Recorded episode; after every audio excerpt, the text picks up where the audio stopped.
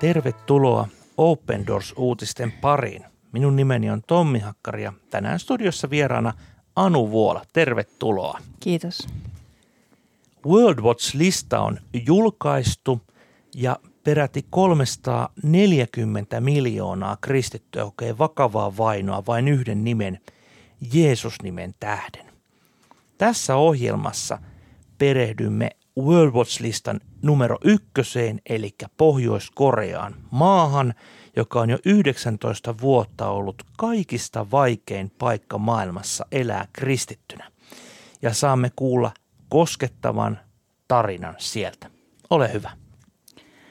Open Doorsin arvioiden mukaan Pohjois-Koreassa saattaa olla jopa 70 000 vangittua kristittyä.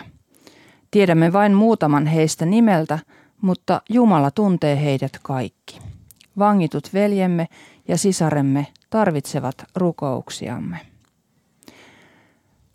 Pohjois-Koreassa on kolmenlaisia vankiloita. Tutkintavankiloita, uudelleen koulutusleirejä ja poliittisille vangeille tarkoitettuja työleirejä. Pidätetyt viedään aluksi tutkintavankilaan, jossa heitä kuulustellaan ja kidutetaan. Hanna kertoo ajastaan tällaisessa vankilassa.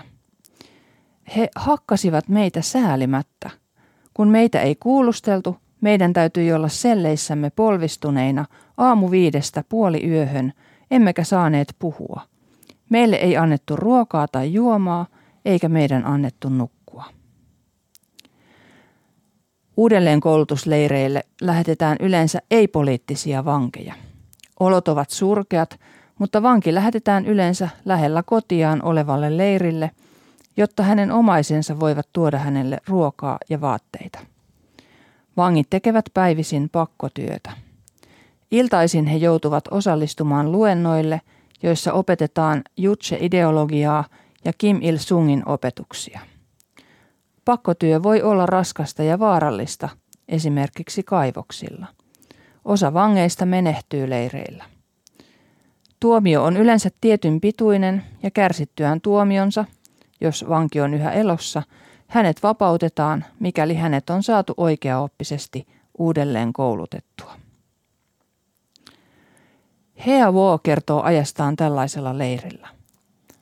Joka päivä oli kidutusta. Ihmisiä kuoli ja heidän ruumiinsa poltettiin. Vartijat sirottelivat heidän tuhkansa tielle ja me kuljimme tuolla tiellä joka päivä. Ajattelin itsekseni, että jonain päivänä muut vangit kulkevat minun päältäni. Onneksi hänen ajatuksensa eivät toteutuneet, vaan hän onnistui pakenemaan vankilasta ja koko Pohjois-Koreasta. Poliittisten vankien työleirit on tarkoitettu vangeille, jotka ovat syyllistyneet vakavampiin mahdollisiin rikoksiin ja joiden täten katsotaan olevan valtion vihollisia. Kristityt ja muut Kim-dynastian vallan kyseenalaistavat henkilöt kuuluvat tähän joukkoon. Täällä ei ole uudelleenkoulutusluentoja. Vangit ovat niin sanotusti toivottomia tapauksia. Heitä ei voida enää uudelleen kouluttaa. Näistä vankiloista ei voi paeta. Vankien on pakko tehdä työtä niin kauan kuin jaksavat, ja kun heistä ei enää ole hyötyä, heidät teloitetaan. Vankeja saatetaan käyttää myös tieteellisiin kokeisiin. Syistä, jotka jokainen voi kuvitella, näistä vankiloista ei ole silminnäkijöiden kertomuksia. Pohjois-Korean vankiloissa on myös länsimaisia vankeja. He ovat yleensä Yhdysvalloista, Kanadasta tai Australiasta tulleita vierailijoita, joita on syytetty vakoilusta, hallituksen kaatamisesta tai valtion vastaisesta toiminnasta – he ovat lähinnä hallituksen neuvotteluvaltti ja heidät palautetaan yleensä kotimaihinsa. Pohjois-Korean hallitus ei halua, että nämä vangit raportoisivat kotimaissaan Pohjois-Korean epäinhimillisistä oloista, joten heitä pidetään ulkomaisille vangeille tarkoitetuissa vankiloissa. Mutta ulkomaisia vankeja voidaan silti kohdella kovakouraisesti. Amerikkalainen yliopisto-opiskelija Otto Warmbier matkusti joulukuussa 2015 Pohjois-Koreaan turistiryhmän mukana.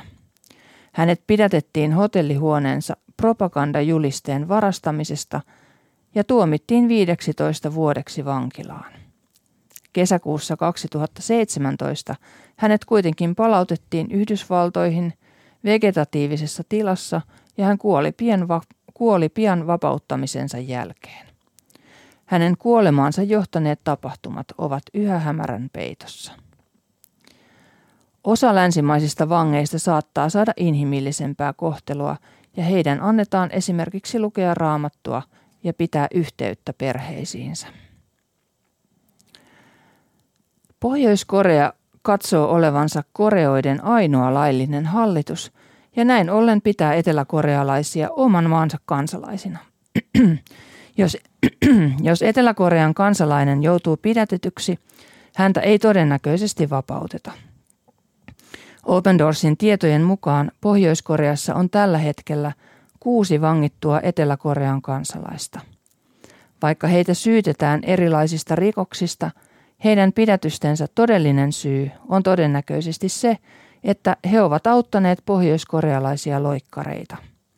Heidän toivotaan antavan tietoja verkostoistaan tai heidän tuomioidensa halutaan toimivan varoituksena muille. Emme tiedä tarkalleen, kuinka heitä kohdellaan. Heitä ei todennäköisesti tulla koskaan päästämään maasta ja he saattavat joutua kokemaan samanlaista kohtelua – esimerkiksi kidutusta, pakkotyöleirejä tai teloituksen kuin pohjoiskorealaiset vangit.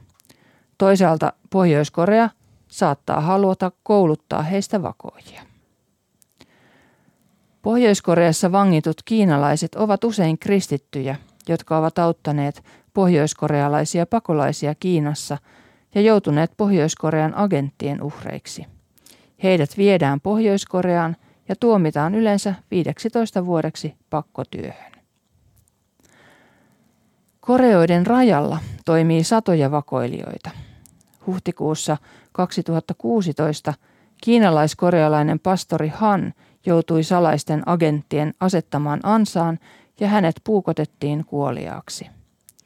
Pohjois-Korea sieppaa Kiinan kansalaisuuden omaavia evankelistoja ja lähetystyöntekijöitä – heidän toivotaan antavan tietoja verkostoistaan tai heidän vapauttamisestaan vaaditaan lunnaita. Kaikki kiinalaiskorealaiset vangitut eivät näe perheitään enää koskaan. Monet heistä ovat kateissa tänäkin päivänä.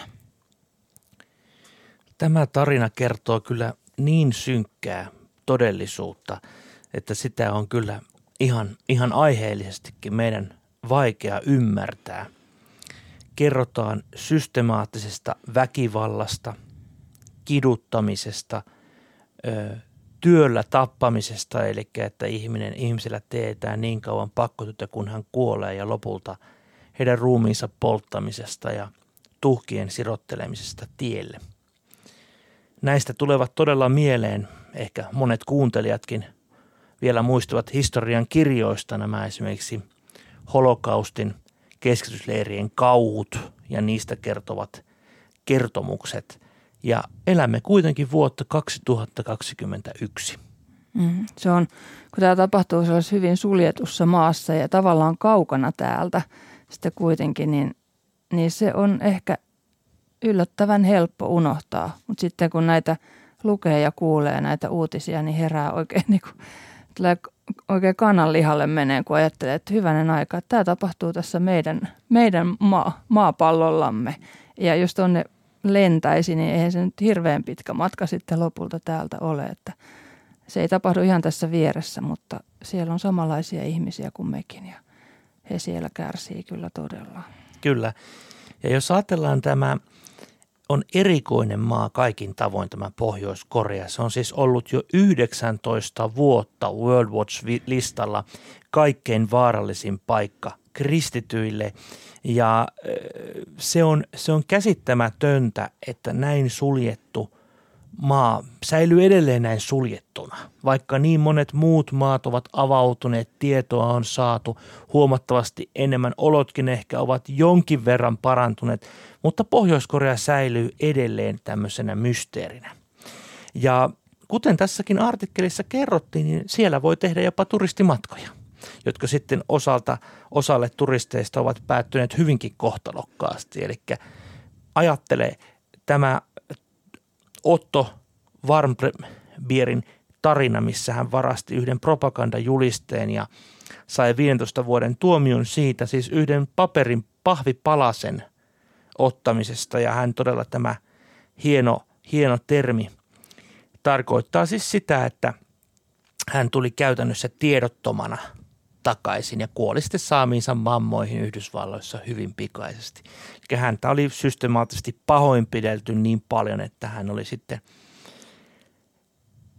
ajautunut tämmöiseen tilaan, niin, niin. Ja kuten tässä nyt sanottiin, niin he ovat usein neuvotteluvaltteja kuitenkin nämä yhdysvaltalaisetkin ö, vangit siellä, millä voidaan käydä kauppaa – sitten, että yritetään saada näitä talouspakotteita ja muita helpommaksi, niin todella brutaalia. Mm, ja todella jotenkin kierroa just tällainen, että, että sitten niille ihmisille, jotka ei näihin vankiloihin ehkä joudu, jotka saa siellä katsella muuten niin kuin elämää, niin heille näytetään joku ihan toinen todellisuus mm. kuin mitä, mitä se oikea on. Että.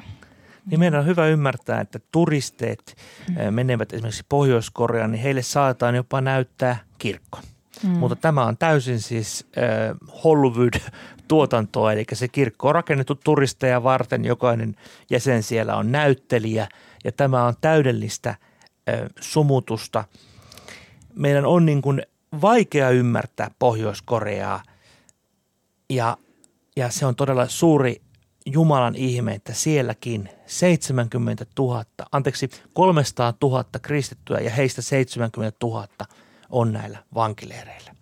Usein kun näitä artikkeleita lukee, tulee jopa toivoton olo, mutta minä haastan sinua hyvä kuulija nyt, että nyt ei vaivuta toivottomuuteen, vaan suljetaan nämä Pohjois-Korean uskovat rukouksiin. Rukoillaan heidän puolestaan. Rakas taivaan isä, näet joka ikisen pohjoiskorealaisen kristityn. Näet erityisesti ne 70 000, jotka kärsivät vankileireillä.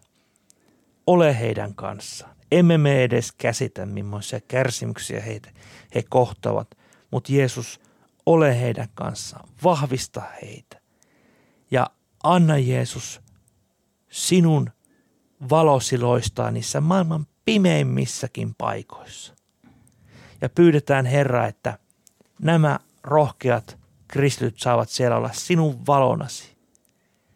Kertoo ehkä muillekin vangeille Jeesus sinusta. Mutta ennen kaikkea pyydetään pohjoiskorealaisille vangeille vapautta.